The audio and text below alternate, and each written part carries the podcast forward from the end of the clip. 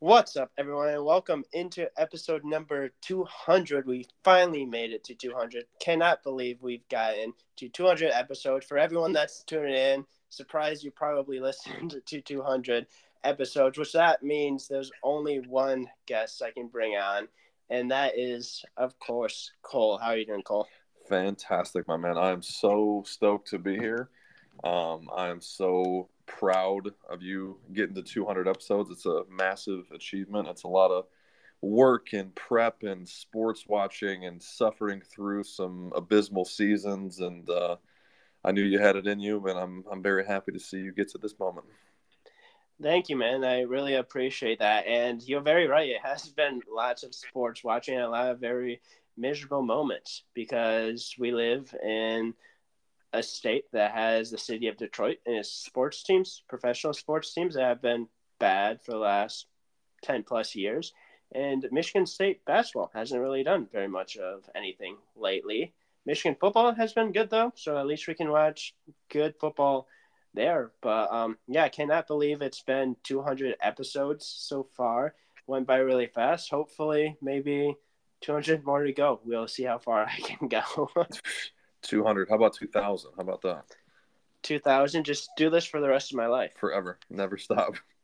Ne- never stop. Next thing you know, you just hear all my episodes playing at my funeral one day when I'm like 80 plus years old. And no one can leave until the all sound. the episodes are done. no, no, no one, no one could leave at that point. It, it would probably never end. At, at, that point, people would just get annoyed at my voice. Yeah, we got uh, about three and a half years worth of airtime, uh, so everybody's get real comfortable. We're gonna have refreshments at the end, uh, but yeah, just this this is what he wanted. Yes, this is this is what I wanted is for everyone to listen to every single recording of this podcast until the end of time. Yes, yes. Yeah, but no, it's been it's been crazy. It's been up and down. I've had some awesome guests on here, including you. I always love having you on. It's been a little while. I think it was like episode like 113 or something like that was the last time you've been on. So hopefully we can get you on more often than the last like 87 episodes. Yeah. But hey, you know what? I'm glad that it's worked out. I know you've been um, insanely busy on your end in life. So appreciate you taking yeah. your little time out of your busy day. Yeah. The homeowner now got married. You were in my wedding. It was uh, a very, very busy summer and fall, but things are finally starting to settle down again. And, and yeah, I would love to uh, be a more regular guest on the show. I don't get to talk sports with a whole lot of people. And so getting to come on your show and get to talk shop about all of the things going around in the great state of Michigan is always a, a true pleasure, my man hey, you know what? Is that like saying, hey, I want to be the co-host of Michigan Sports? Is that is that what you're hinting at? it, it could be. It could be. It Who could knows? be. Who knows? you, you you you know I had to throw that in there a little bit, kind of just say I'm like, hey, you know what? Love having you on. Would love to have you on more if that ever works out. That would be great. But honestly, it's a blast. I always love talking sports with you no matter if it's good it's bad. You and i have been there when it's good it's when it's been bad we've been in the same building when yeah. it's been very bad. So we've been through the roller coaster yeah we, we have. sports emotions. We have yeah. Well speaking of uh roller coaster of emotions um i guess we should probably just jump it right into the spartan basketball right? I mean is that where we should naturally go with this one? Oh, absolutely. It's been a very much of a roller coaster. First game, you play Mm-hmm. James Madison University and you lose in overtime. A complete shock to everyone. No one expected that to happen. I think a lot of people thought that James Madison was like a decent team, but no one projects the number like five or even like the three team to lose at home to James Madison for the first time, I believe, under Tom Izzo. I don't think Tom Izzo's lost at home in the first game under his tenure. I think you're right. Yeah, I feel like I saw some stat after that game where it was it was like Michigan State hasn't lost a home opener since like 1992 or something like that. Like it was it was going back a while, but but yeah, we were at that game. I'm sure that you've already talked to your your listeners about uh, that experience, but yeah, I was there. You were there. Jude was there. We were enjoying the concessions, but pretty much right from the first tip, that was uh, it was kind of like watching somebody fall down a hill It was uh, it was not a not an enjoyable experience, and the whole time I kept looking over at you, and you looked like you were dying, and I felt so bad, and and we we forced overtime, and I was like, all right, here we go, we're gonna win it in overtime, and then we consider or we continued to not be able to hit a shot, and uh, they hit that dagger three at the end, and and that was pretty much it. Yeah. Hey, you know what? Even if I look like that, I was like, I might like look like that, and like a little bit afterwards, like a little bit down, but like it's always fun. Like okay. I had an absolute blast. I even told you that we're that after the game. Like even though we lost, it's always a ton of fun. Like that's just kind of sports. It's just like it's like you don't feel good after a loss like that, but at the same time, you're there with some really amazing friends, and that's all that matters. Is that you're just bringing the experience with the, those individuals, not this always winning and losing basketball games. One, how can you not have fun when you're eating ice cream sandwiches, right? I mean, that's that's kind of the whole point. Exactly. That's why you go. That's why we. That's why games. we go. That's why we do it. But, we don't go for the team. We go for the ice cream sandwiches that I came and have. Yeah, the, yeah. My my poor gluten man can't even have them. But but uh but yeah. Well, and obviously we had the the loss to Duke, but the last two games have looked a lot better. Um, last night we played. Um, oh shoot, why am I blanking? It was a small school. Um, Alcorn State. Alcorn State. That's right. And I was able to only catch the first half, but I saw that uh, Tre Holloman shot the lights out. I think he made his first four threes or something like that. Um, yep. Obviously, Coen Carr got the big poster that everybody's going to the games to see. Um, and you should beat a team like that by a lot when you're Michigan State, but it was good to see that finally that there was some uh, seemingly consistent offense being strung together, and especially since uh, Tyson Walker was sick. Um, so you know, being able to get great offensive production without your top scoring guard is always a great sign. So who knows? Maybe MSU is starting to kind of turn the corner. Obviously, started the season off on a big slump, and, and hopefully it's uh, all up from here. Yeah, I really think the Duke second half of the game, like I know in the first half, like defense was really good. Second half, the defense wasn't great, but the Duke second half, I think kind of like changed things a little bit. Like things started kind of click on that offensive end, especially shooting the three. Like Michigan State was finally able to hit four, I think four or five threes in the second half. And some people might say, well, that's not very many threes. Well, up to that point, up going into that game, Michigan State was two for 31 from three. So going like three or four or five threes in a single half, that's just a dramatic difference than what Michigan State was doing in the first two, two and a half games. And now in these last couple of games, they've been shooting over 30, 35%. I think they were almost up to 40% last night. And without Tyson Walker, you're probably your best shooter. And you have Tre Holloman that hasn't been known to be like a great shooter. For him to make four or five threes last night without missing a single one, that is huge to what this offense and Michigan State team in general can do this year. If they can get a, another knockdown shooter, which I'm not going to say Tre Holloman is going to be that, but if he can average 30, 35% from three and get a little bit of help from like Malik Hall, and then Tyson shoots about 40, and maybe Jaden Akins shoots about 40. It's not as much shooting as it was last year, but this team defensively actually might be better than last year as well. So maybe there's a little bit of contrast right there. Yeah, I think you make a fair point. Um, I think that pretty much all of Izzo's great basketball teams over the years have been based in a very strong defensive identity. And I think that if this team is going to have a shot at making a run in the tournament, I think that they're going to need to be able to rely on that. Um, I'm also really, really excited for the game on Thursday against Arizona. Um, I know that you're excited for that as well, but I'm, I'm stoked to get to see what they can do. Um, obviously, Caleb Love is uh, a fantastic player for for Arizona, um, and I know that generally speaking, it seems like MSU doesn't always perform the way that we want against blue bloods in the early season. But um, but I'm just excited for them to continue to get some more uh, experience against these big schools before we get into March. Um, do you have any sort of thoughts or predictions on the Thursday matchup? Yeah, I think this is a huge matchup, in my opinion. I think a lot of people would argue that just because of the team and the two teams that are playing in this game. But I also think it's a very important matchup because this Arizona team went into Cameron Indoor Stadium and beat Duke on their own, on their own home court, which in general is extremely tough. And Izzo even said in a press conference that this will probably be the biggest team Michigan State plays all year, especially in the front court. So it's really going to put a lot of pressure on like Mady Sissoko, Carson Cooper, Malik Hall, and also a couple other players as well to hit shots from the outside. It does sound like Tyson Walker is going to play. He practiced today as long with Malik Hall that kind of tweaked his ankle yesterday. So this is a really good opportunity for Michigan State to go in and say, hey, you know what, we can play with these teams. And I'm not saying Michigan State has to win this game. It would be extremely nice to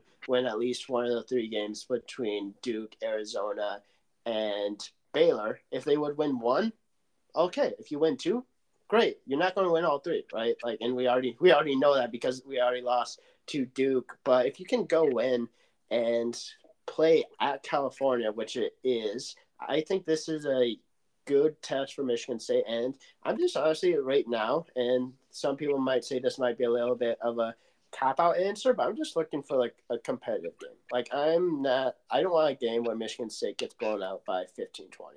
Like I want Michigan State if you're a State fan, you want to be there in like the last like 4 or 5 minutes. Like it might be like 8 points. It might be 10, but at least it gives you a chance going into that last timeout that saying, "Hey, if we get a couple of stops here and make a couple of shots, we're in there in the last couple of possessions." Sure. Yeah, I think my biggest thing that I really, really look for, especially in early season, is I just like to see guys that are willing to take chances when they're playing, like guys that are, you know, gonna be confident. They're gonna try to make a try to make a move, try to get to the hoop. They're comfortable taking their shots. Um, Because I feel like, especially for a lot of young players that are getting used to Izzo's system, um, you know, you can get big time recruits that come in. You can get four and five stars that have a lot of promise and potential, but it's pretty clear that they're concerned about making a mistake, and that when they make that mistake, they're going to get benched. Um, and so I really, really like it when you can see some young guys like a Xavier Booker or a Fears or a Coen Carr that are willing to take some chances, um, willing to make some mistakes, play hard, and kind of start to build that confidence really early in the season because that's obviously when you start to develop the foundation for having contributors in March and having actual depth in March, which is really what you need to make a run in the tournament. Um, so I just really hope that some of the young guys are willing to, you know, attack the hoop, shoot their shot, willing to actually, um, you know, act as offensive threats um, because that's what we're going to need later in the season. Exactly. And I think these freshmen are going to be kind of the ceiling for Michigan State because I think I don't want to say Michigan State technically has a safe floor because I don't necessarily think they do have an entirely safe floor, but I think these freshmen also allow Michigan State to have a pretty high ceiling, and we really saw that in this game against Alcorn State. I think one thing that we kind of have to do is put like a little like asterisk by this game because guess what? This is Alcorn State. Like Alcorn State is not a good team. Mm-hmm. Like this is not going to be the level of team Michigan State's going to be playing down the road. But at the same time, you saw some flashes in there that you're like, hey, if these players can kind of grow off of these flashes, or if let's say Coen Carr can get a couple more rebounds because he's not a shooter right now. Like we know how insane of an athlete he is. Like just watch any of his dunks. Like he is literally his like face is over the rim. Like he like people can't jump with him. And he even said after the game, he's like, Yeah, I was kind of surprised that guy could actually jump with me, which in itself I think is really funny just because of how like insane his like haps are. But at the same time, if these freshmen can grow, and I think one player that people really need to kind of start talking a little bit about is Jeremy Fears because I think AJ Hoggard and I think a lot of people think AJ Hoggard has not been playing very well. He has not been playing up to the level that he needs to in order for Michigan State to kind of reach that ceiling. And we've seen AJ Hoggard go off here and there, but he needs to be more consistent. So if Jeremy Fears can kind of continue to push him, maybe he might be a little bit more consistent, or maybe at the end of the season, we could be seeing 50 50 minutes between AJ Hoggard and Jeremy Fears. And if you ask some people, they might have not thought that was even possible.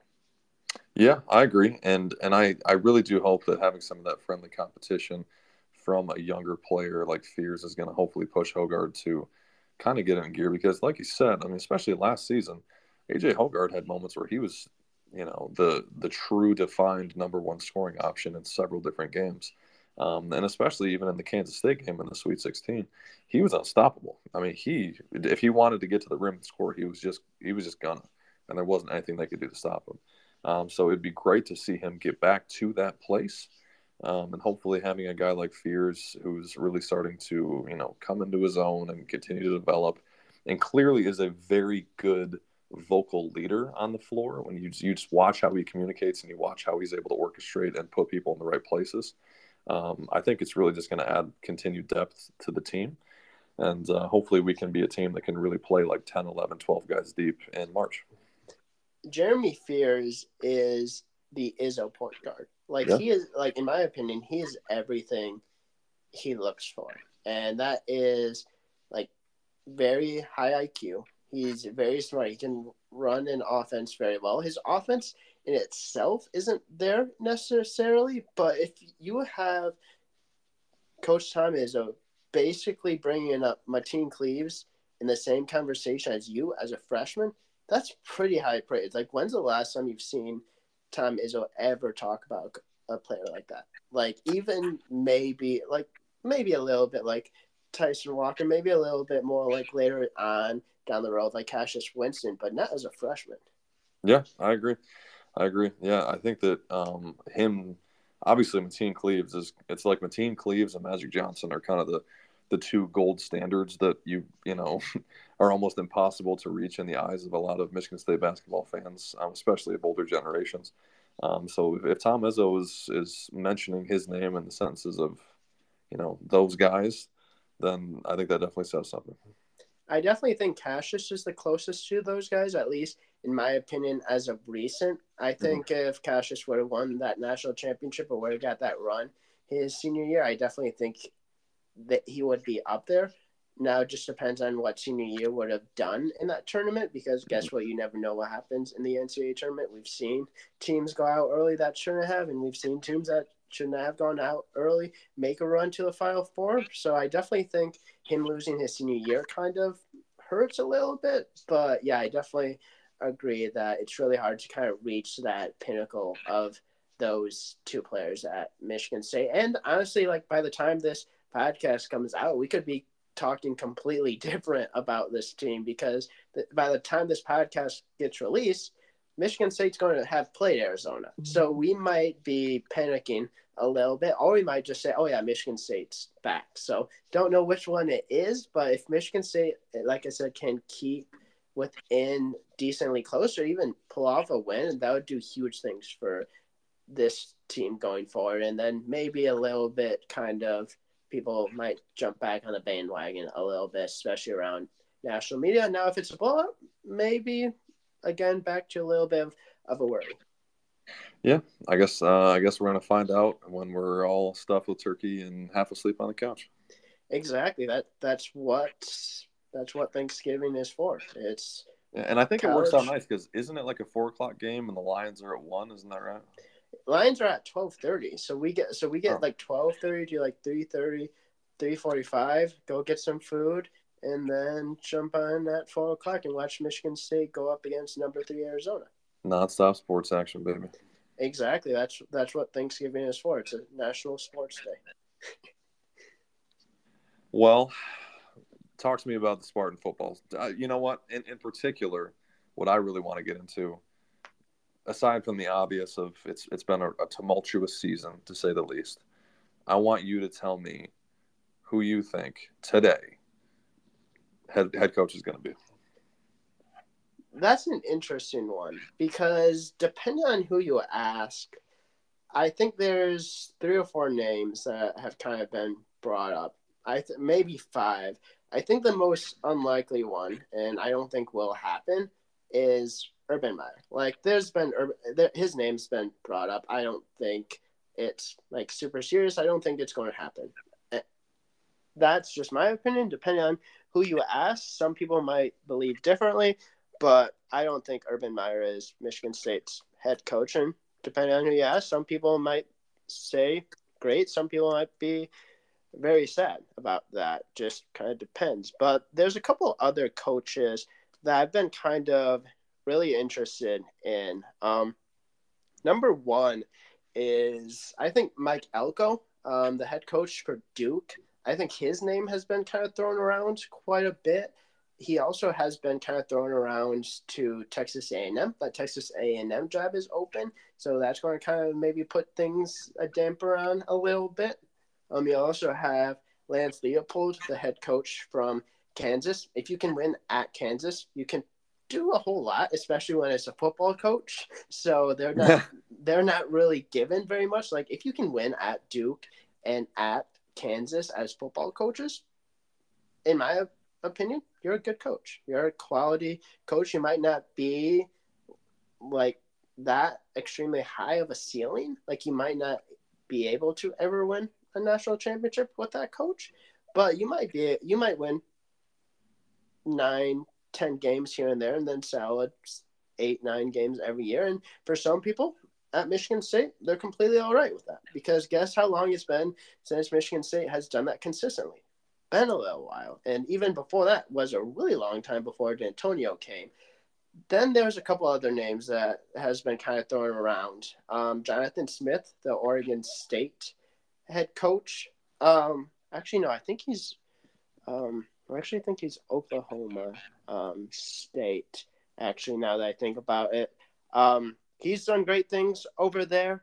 He has, I believe, he, they are like nine and three, I believe, at this point. He's been really good over there. So, but he doesn't really have ties to the Midwest. So that's one thing that um, people are a little worried about because kind of the Midwest is pretty big for Michigan State. But yeah, he is the head coach at um, Oregon State. And he's done extremely well over there. They almost beat Washington yesterday. They they only lost twenty two to twenty, and they are number fifteen in the country. And then the last one is Jedd Fisch over at Arizona. He's been winning at Arizona, and he's almost beat a couple other really good teams. Like he, I'm pretty sure Arizona beat Oregon State. I think did they? They might have. That's a that's a really good question. But yeah, he, he's 47 years old, so he's not like extremely young, but he's pretty young. Like for a head coach in Division One, he's not old. A couple of these other guys are a little older, like Lance is, I believe, in his 60s around there. I believe he's actually a year younger than Urban Meyer is, which is actually kind of interesting. But I think those are kind of names that I'd be interested in in seeing at Michigan State. Jeff Fisch, Jonathan Smith, Mike Elko, and Lance Leopold. I don't think Leopold comes here. I think Leopold stays at Kansas. I think Elko goes to Texas A&M. So I think it's between Jedd Fisch and Jonathan Smith. What do you think about potentially Jason Candle from Toledo? That's another name that's been brought up. I personally don't mind it. Like he's not at the top of my list, honestly. Like if it would do if I would do like tiers, he would probably in, be in my tier two list. Like the four people that I named would probably be like tier one, tier one B. Let's just say tier one B because I think if I think if anyone like as a sports fan, if you can say like you get Urban Meyer, like I know people don't like him, but I think Urban Meyer has to be tier one A because of how much he has won. But again, that's not happening in my opinion. So I think I think Candle is tier two in my opinion. I think he would do fine here. I think he could be very much of a D'Antonio type guy, a guy that comes in that will get you seven, eight wins, sometimes nine, ten wins. Do I think he could, like I said, do I think he could win a national championship at Michigan State? No. Do I think you could do much worse as a hire? Yes. I think you could do much worse as a hire than Jason Candle. Like he's done pretty good at Toledo. They have only lost one game this year. They're running through the MAC, and if you want a guy that has roots in the Midwest, Jason is your guy. Yeah, wasn't he? He was um, OC at Mount Union when Matt Campbell was there, right? Yes, I believe he was. I believe he was at Mount Union.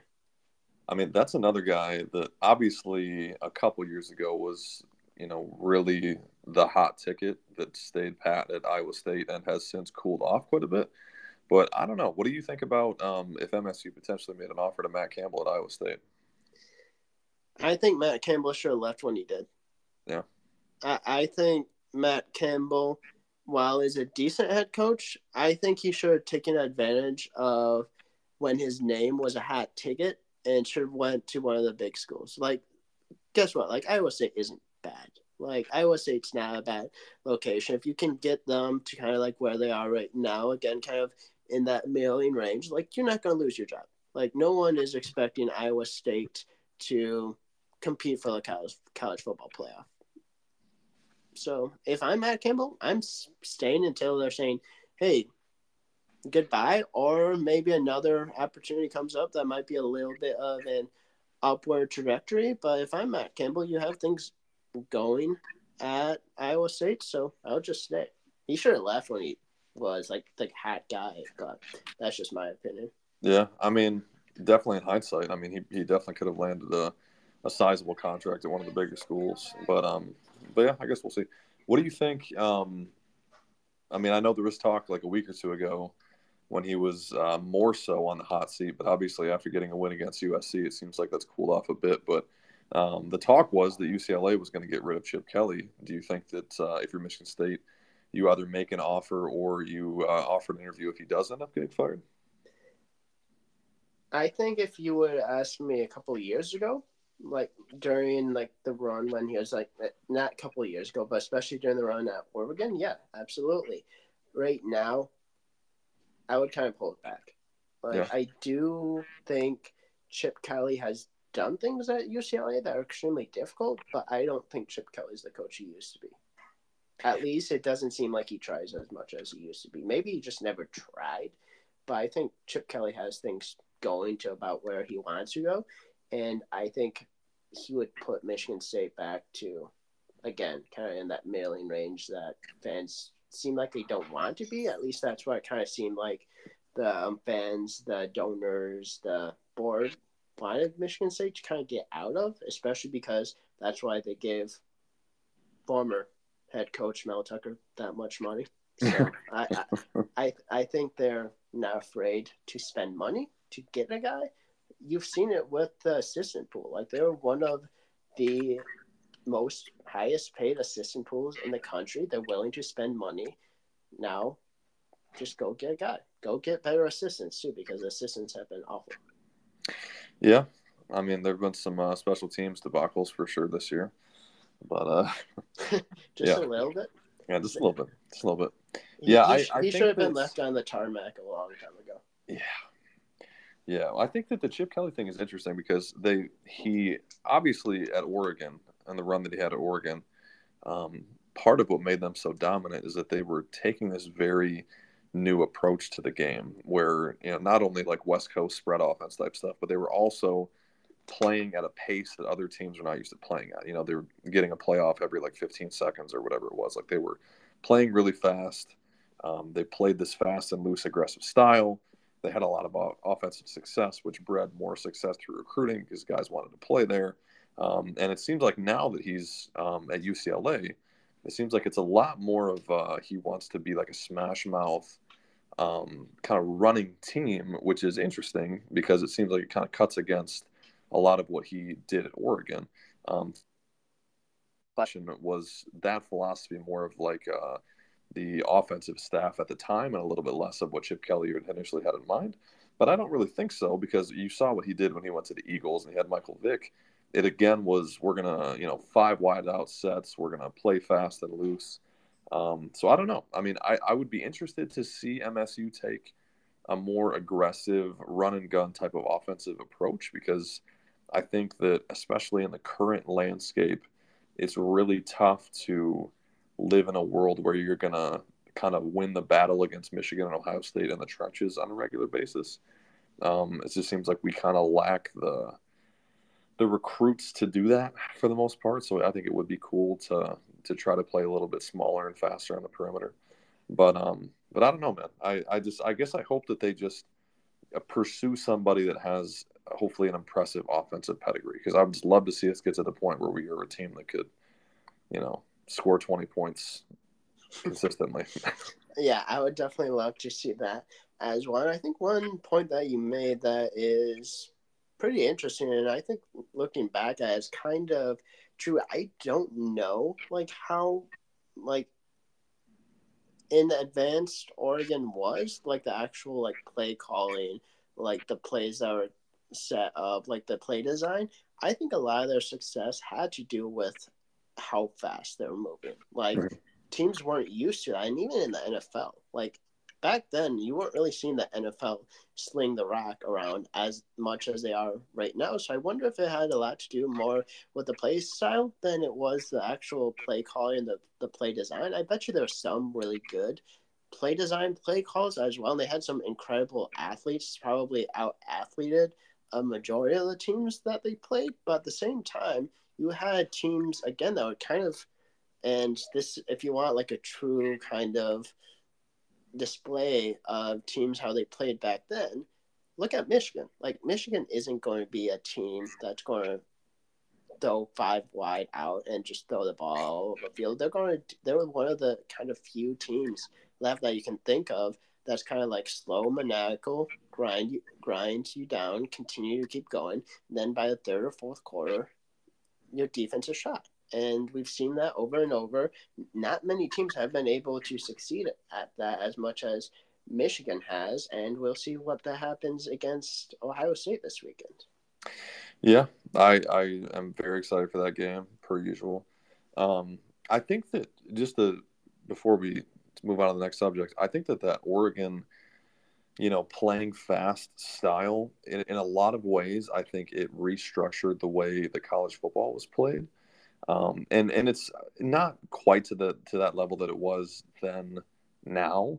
Um, but you know you look at every like every single team runs some variance of you know a, a shotgun or a pistol set uh, mouse backs um, lots of receivers and they can have some power packages but there isn't like a single team that exists out there right now. Oh, sorry, Griffin's barking. Griff. Come here, you come here. But there isn't a single team out there that plays like Wisconsin, other than like Wisconsin. But if you look at the early Nick Saban Alabama teams with you know Mark Ingram and Derrick Henry, it really was a lot of traditional pro style offenses, big offensive linemen, big powerful running backs, win the battle in the trenches, um, play action, and that doesn't really exist anymore. It's based around what Oregon was able to have the success with that they did. Um, in the same way that the Warriors changed the way the back, um, you know, they decided that, you know, we can basically just go small, spread the floor. That obviously helps, and you have guys like Klay Thompson and Steph Curry. But we can craft an offensive style that's going to kind of revolutionize the game that people currently don't have the personnel to play with. Um, so I don't know. I'm sorry. It's a bit of a, a football history rant there, but I think it's interesting to talk about. No, it definitely is very interesting to talk about. I'm kind of interested to see like what the next like evolution is to the mm-hmm. sport because we've seen it like go like high space, high scoring, not much defense. Like just look at USC; they don't play defense. The Pac-12 doesn't yeah. play defense. There's not many teams that play defense very much anymore. Like I think Alabama is pretty good at defense. Michigan's good at defense. Alabama's good at defense. Georgia's good at defense. I might have said Alabama twice there, but that's kind of just Ohio State Alabama. Ohio State's been really good at defense. They've kind of been ca- letting their defense carry their mm-hmm. team mm-hmm. as well. You still have Marvin Harrison Jr., which is an insane matchup one on one against anyone. Like I will take Marvin Harrison Jr. over anyone any given day. But I'm going to be interested to see if like it kind of goes back a little bit more to saying, hey, you know what? Everyone has this great offense. What if we have this good offense, but this stout defense that kind of causes this elite offense to struggle a little bit? Guess what? If we do that, it's game over. Yeah, yeah. I think that you've well, just as a broader college football discussion um, obviously, there's been a lot of kind of, actually, I, I, guess I'm a little bit conflicted in saying this, but I guess it feels like there's been a broader consolidation of like firepower and dominance to the top couple of teams.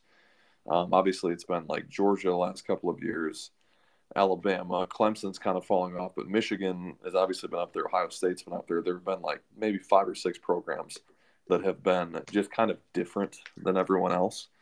But then again, at the same time, I guess you look back in, in history, and there have been teams all throughout college football history. And you can look at like the early 2000s Miami Hurricanes or like the mid 2000s USC teams, or you can look at the Saban Alabama teams. Like there have been teams mm-hmm. that are just you know built different right than kind of everybody else. Exactly. so I, I, guess i guess maybe my point's a little bit moot but but it, it does feel like there's kind of a, a, powerful group of elite teams and then there's kind of everybody else. No i completely agree and i'm going to be interested to see how the college football playoff kind of changes that. Like does it change it are we going to still have the top four teams making the last four or are we going to see some upsets pulled? I think we've been seeing a little like I don't want to say like a little bit like of these teams kind of coming back, but like look at what Georgia was like the last two years, absolutely dominant in every single game. And while earlier this year they haven't looked like that, guess what? Georgia's back to yeah. absolutely dominate again. Like look at what they did against Missouri. Look at what you have teams doing against Ole Miss. You have just teams absolutely dominating these top ten teams. And if you're Alabama, if you're Georgia, let's say Alabama pulls off that upset to win the SEC, then that's going to be a huge discussion. Are you going to put Georgia at number four? Like, are you going to do a two SEC ch- game again and have like maybe Alabama three, Georgia four? You're going to have a Florida State team that just lost a starting quarterback that probably will win the ACC championship. I think this could be a year that's going to be absolute chaos and for someone that kind of loves sports chaos, it would be very exciting to see because I think in the past, and this is a conversation I've had with a few people, I think like the one through three for a lot of years is kind of like figured out. And like four is like everyone kind of knows who it is. If, if it isn't them, it'd be kind of a surprise. I think this year, depending on how these next two weeks go, I think it could be like, okay, we have one, we have two, because whoever wins Ohio State, Michigan is going to the college football playoff, right? Like we already can say that. Yeah. Um, and then unless two, they lay an egg against Iowa, but yeah. yeah, unless they lose to Iowa, which that would make it even bigger of a surprise. Then two, you probably have Georgia, Alabama, in my opinion, unless they want to put Florida State at two. But I think it's going to be kind of hard to, and some people might disagree with this argument because there's like, hey, they want, let's say they win the ACC, they're undefeated, they should get at number two. But at the same time, you you can't tell people without Jordan Travis that Florida State's number two. Like Jordan Travis is huge, but at the same time, again, so this is like where this argument comes back and forth, and I honestly have no idea what's going to happen. So I kind of just want to see like what they do with Florida State. Yeah, I mean it's going to be weird. I mean, they're they're going to because clearly they have if they go undefeated. I mean, you know they, have won every game. They're the ACC champion. Um, they, have looked really good at times this season. So they on paper have done all the things that you would want a team to do to fit into you know one of the four spots. But obviously, them losing their starting quarterback and a guy that is a Heisman candidate, you know, it, it puts them like obviously it makes them a significantly worse team. And so it, it, seems like if you were to let them get in there against a Michigan, against the Georgia, against an Ohio State with a, you know, subpar quarterback, it looks like you're probably in a situation where Florida State's going to get butchered and it's going to make for a, a terrible game. So it, it does it, it does get weird. And and then again, I can't express how excited I am for when they eventually do expand to the eight teams because that really does eliminate a lot of that and it gives a much greater opportunity for the teams that really do make the final four or that do get to the championship game to to truly be the best teams. Exactly. Yeah, and I completely agree with you on that. It's going to be really fun getting to watch the I believe it's starting in 2020 four was when the co- new college football playoff format is and also they're doing um on campus too for the first round. So Yeah, That's I gonna think that's be- going to be super cool, and it is going to be eight, right? Is it eight? I believe it's twelve actually. Or is it twelve? Well, that'll be awesome. Yeah, I, I've also I've really liked that idea, and I think it obviously, um, you know, for one, I think it plays to the heart of what makes college football really cool. Is obviously home college football atmospheres are very fun and exciting. So I think that if you could make a home college football game that has, you know, that, that is some sort of a postseason game, I think that one, that's really just cool for everybody that's involved. But for two, it actually does greatly incentivize and reward teams that are going to be a higher seed. Exactly. Bring me bring me a winter storm to Michigan and the first week of the college football playoff. Like make like an SEC or a team from West come out and play in the snow. Like that would be that would be so and we also have the Big Ten expanding next year as well. So we have USC, UCLA, um, Oregon, Washington. So things are changing in Yeah. college football, college sports in general. And this is going to be kind of the last year of, I don't want to say of this game being extremely important, but in my opinion, this could be the last year that the quote unquote, the game that's taking place on noon on Saturday could be the difference between a college football playoff berth and not. Because if both of these teams are ranked high in this game, there's still a really good likelihood that in the next years that they could still both get in the 12, 12 team playoff and then this game quote unquote matters less i think it still would matter because guess what ohio state and michigan both do not like each other i think Oh, that's no. pretty clear but this game on saturday it's going to be a gnarly one to say the least we got two games that are kind of I don't want to say polar opposites, but they're kind of pretty similar this year. And you have a team in Michigan that won't have Jim Harbaugh on the sideline. You have Ryan Day that if you lose this game, you might be out of Ohio State. Like at this point, even though like look at what he's done at Ohio State. If you lose to three straight games to Michigan, especially one without the head coach, fans are going to be asking for his job. Yeah, no, and I understand that, and I, I do think that it's, I do think that it's kind of silly when you think about it logically. Like he obviously has had tremendous success against everybody that isn't Michigan, and and I do fully understand the argument from both Michigan and Ohio State fans that the most important game to win every year is against you know either the team from up north or the team from down south. But I guess it also stands to question, you know, who who are you going to bring in? I mean, who's going to come in and suddenly you know, be a, a 12 and 0, win the Big Ten, beat Michigan, you know, go to the playoff, win and like, who, who's sitting on the sidelines right now that you're going to just plug and play and have tremendous success with? Brian Hartline, offensive coordinator, would probably be the next one in line. Yeah, that's fair. But again, I mean, even though the Brian Hartline obviously has legitimate football experience, he was in a, a wide receiver at Ohio State. I mean, he would be a great candidate to plug in there. But Bring in all the five star wide receivers too that they have. Yeah, I mean that's fair, but it's it's a there's a great question to it. It's like you know he's he is a great guy on paper, but he's never been the head coach before. So I mean, you might plug in Brian Hartline, and it's suddenly Ohio State's winning eight or nine games a year, which is obviously a, a tremendous step back from where they've been over the last you know 25 years. So Yeah. Yeah, I'm going to ask you a prediction. Okay. Two predictions, actually. Who wins on Saturday? And I'm going to ask you even a bigger picture. Is Jim Harbaugh at Michigan next year?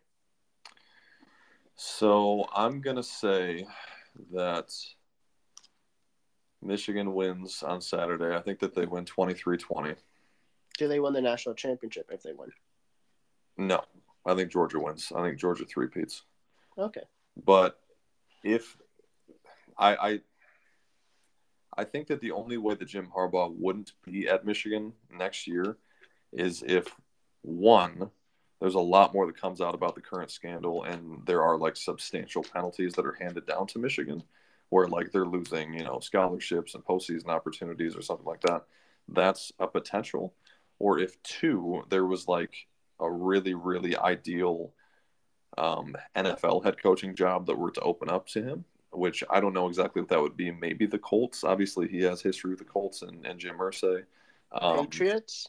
I mean, well, I guess that's a question of whether or not they would actually fire Belichick. But I, I think that he would need to not only go to a place with a history of winning, but if you need to go to a place with a history of winning that probably had like a well-established good quarterback and like an owner that he would be able to get along with.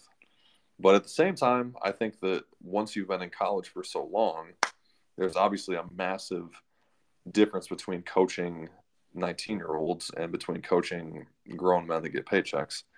Um, and it, it's a different ballgame. Like you have to treat it differently. And I think that that's, and obviously Jim does have experience because he was the head coach of the Niners. But I think it's just kind of a different world. And I think that, you know, with the power and autonomy and authority that he has at Michigan, and obviously he is well paid as well. Um, I think that there would really need to be something really, really, really nice for him in the NFL for him to want to leave. Yeah, yeah, I completely understand that, and I can definitely see that um, him staying. I would be interested to see if he does. I th- I think he's.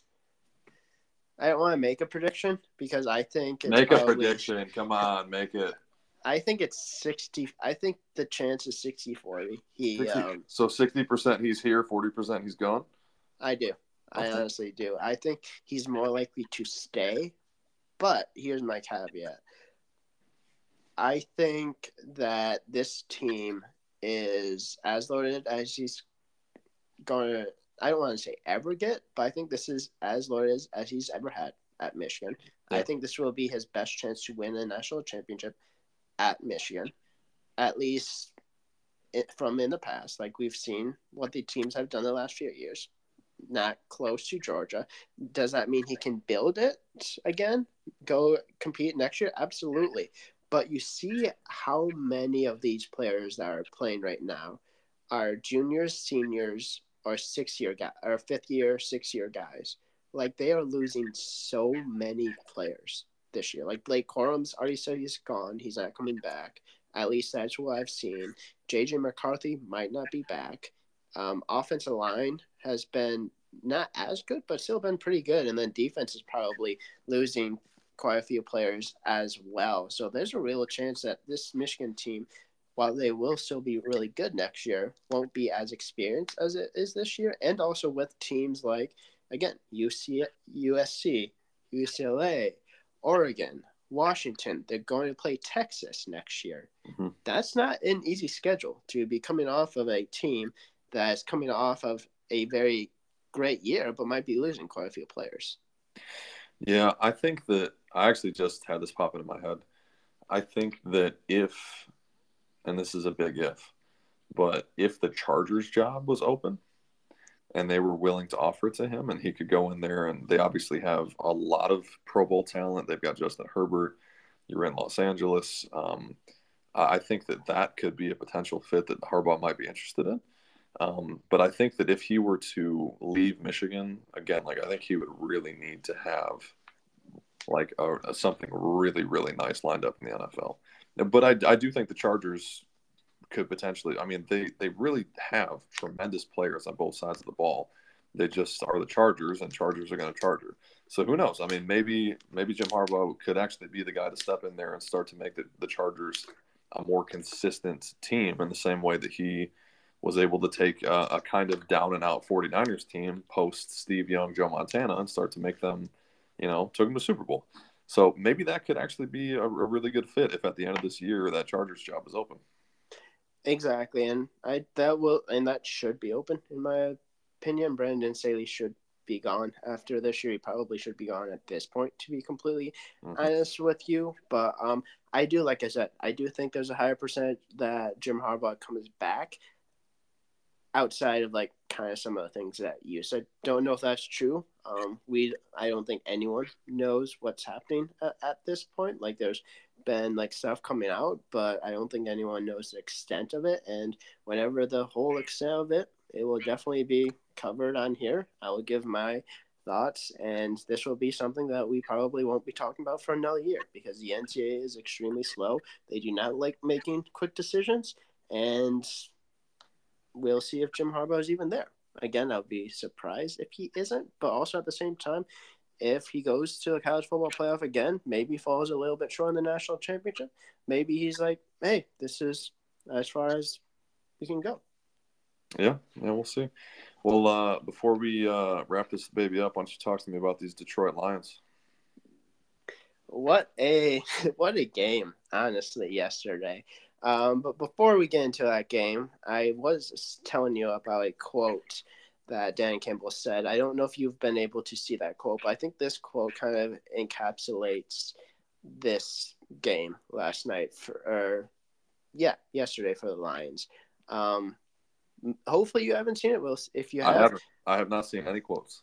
Okay, so we'll we'll get your live reaction. We'll get you to see exactly what you thought. So, Dan Campbell was asked about his fourth down risks, like the fourth down risk he takes on a show, and his answer was, "Here's what I would say because I tell my family this: just wear a diaper before some of these games. I'll give them an alert and say, put them on and be ready to roll." So yeah, he told. Uh, I don't know if he honestly does tell it. Actually, at this point, wouldn't surprise me if he does like text something. Listen, but, Dan Campbell's the type of guy that I would I would picture him wearing like an astronaut diaper underneath his uh, pants at the games. Like he's like, listen, listen, man, like sometimes it just gets to be too uh too much out there. You got to go, brother. Like I I would see that. So yeah, I don't know. That's that's tremendous. That's tremendous. That's the the type of uh the, the type of risk taking I like to see in uh, an NFL head coach. I I'm like everybody else as a Lions fan. I'm very pleased with uh, MCDC.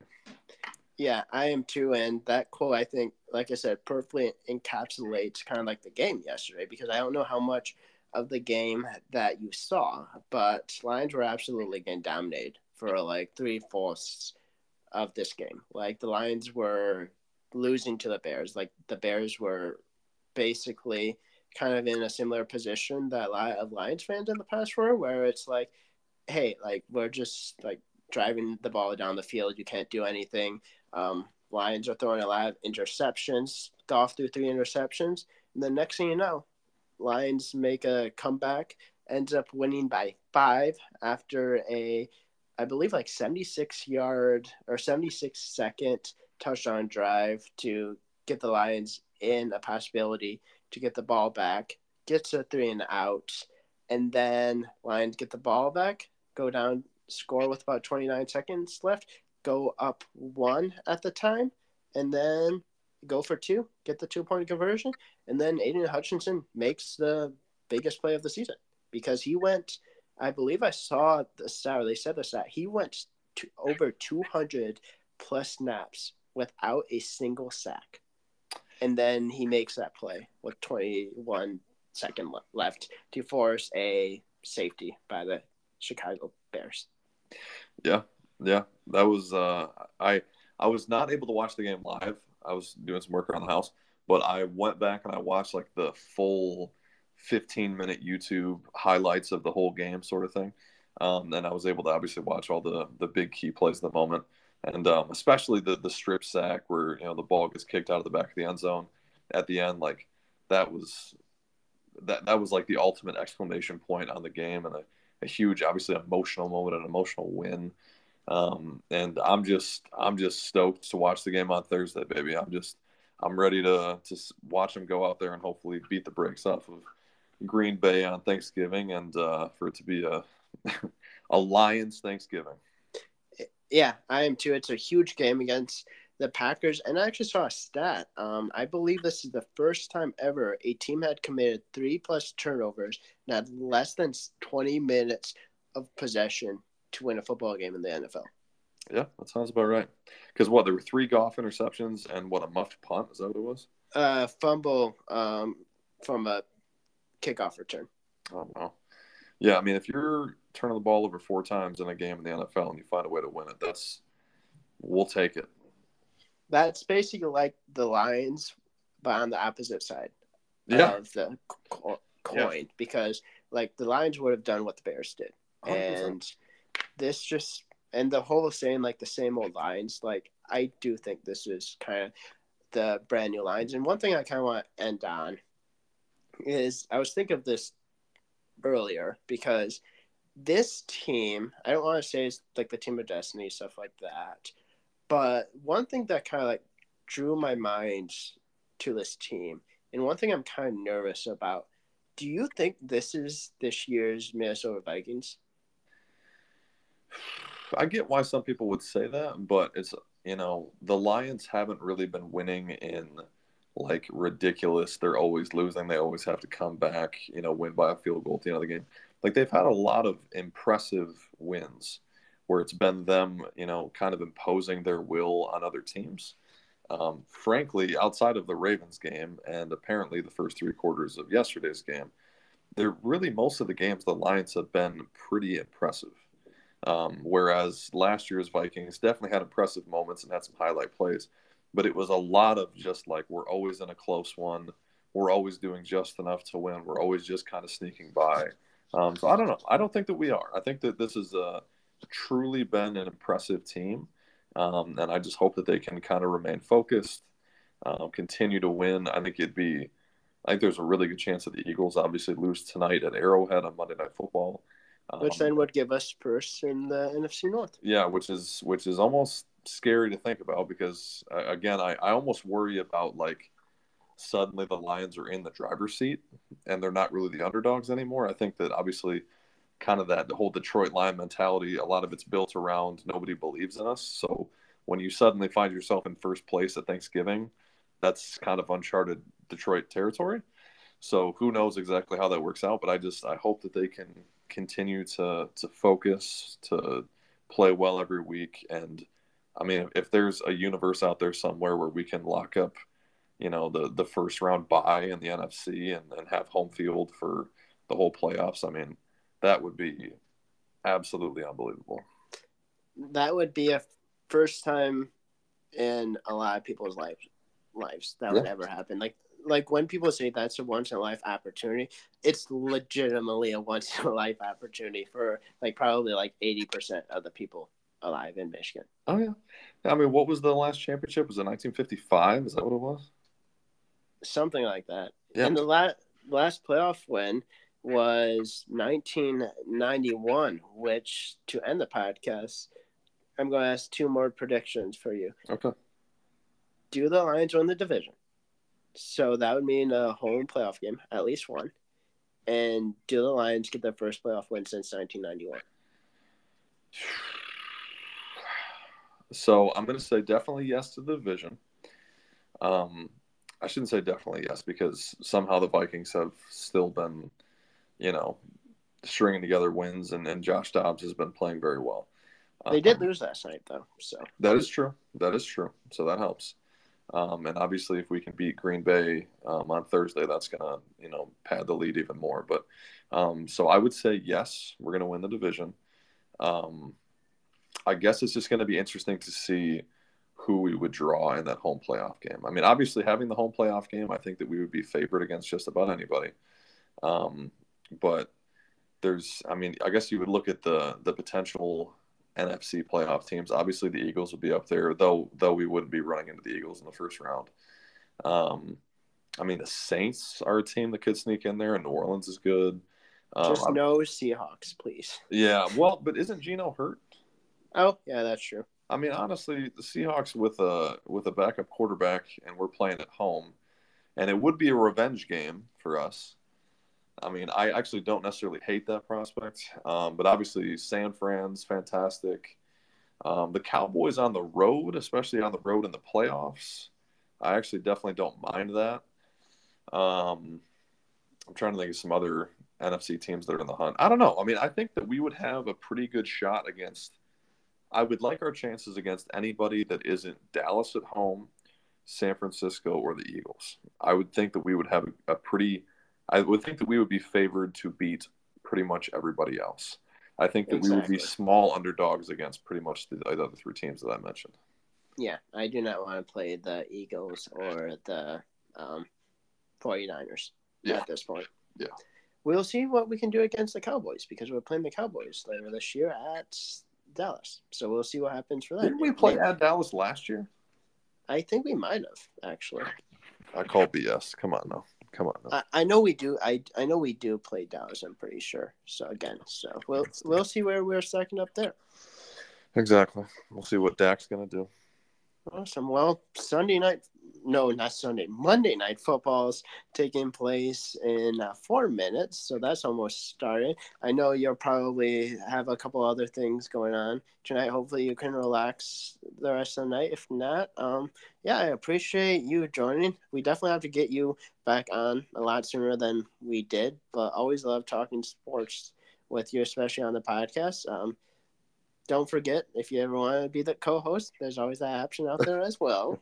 gotta keep gotta keep plugging that a little bit. But yeah, always always really enjoy talking with you, man. And can't believe it's episode 200, and this will be by the time this gets released, we'll know what happens for Michigan State. We'll know what happens for the big game for the most part. So if you're listening by now, you're probably like, "Oh, this is all news," but I don't care because it's fun. It's episode 200, and if you're tuning in, that means you support the podcast, and I appreciate you.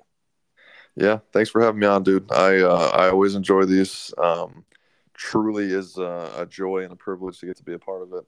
Um, I'm so happy for you to get to 200 episodes. That's like I said in the beginning. That's it's a lot of work. It's a lot of prep. There's a lot of things that go into it. It's a lot of just discipline to make sure that you do it on a regular basis. So congratulations, man. And I, I know that you're going to continue to have a lot of success with the show.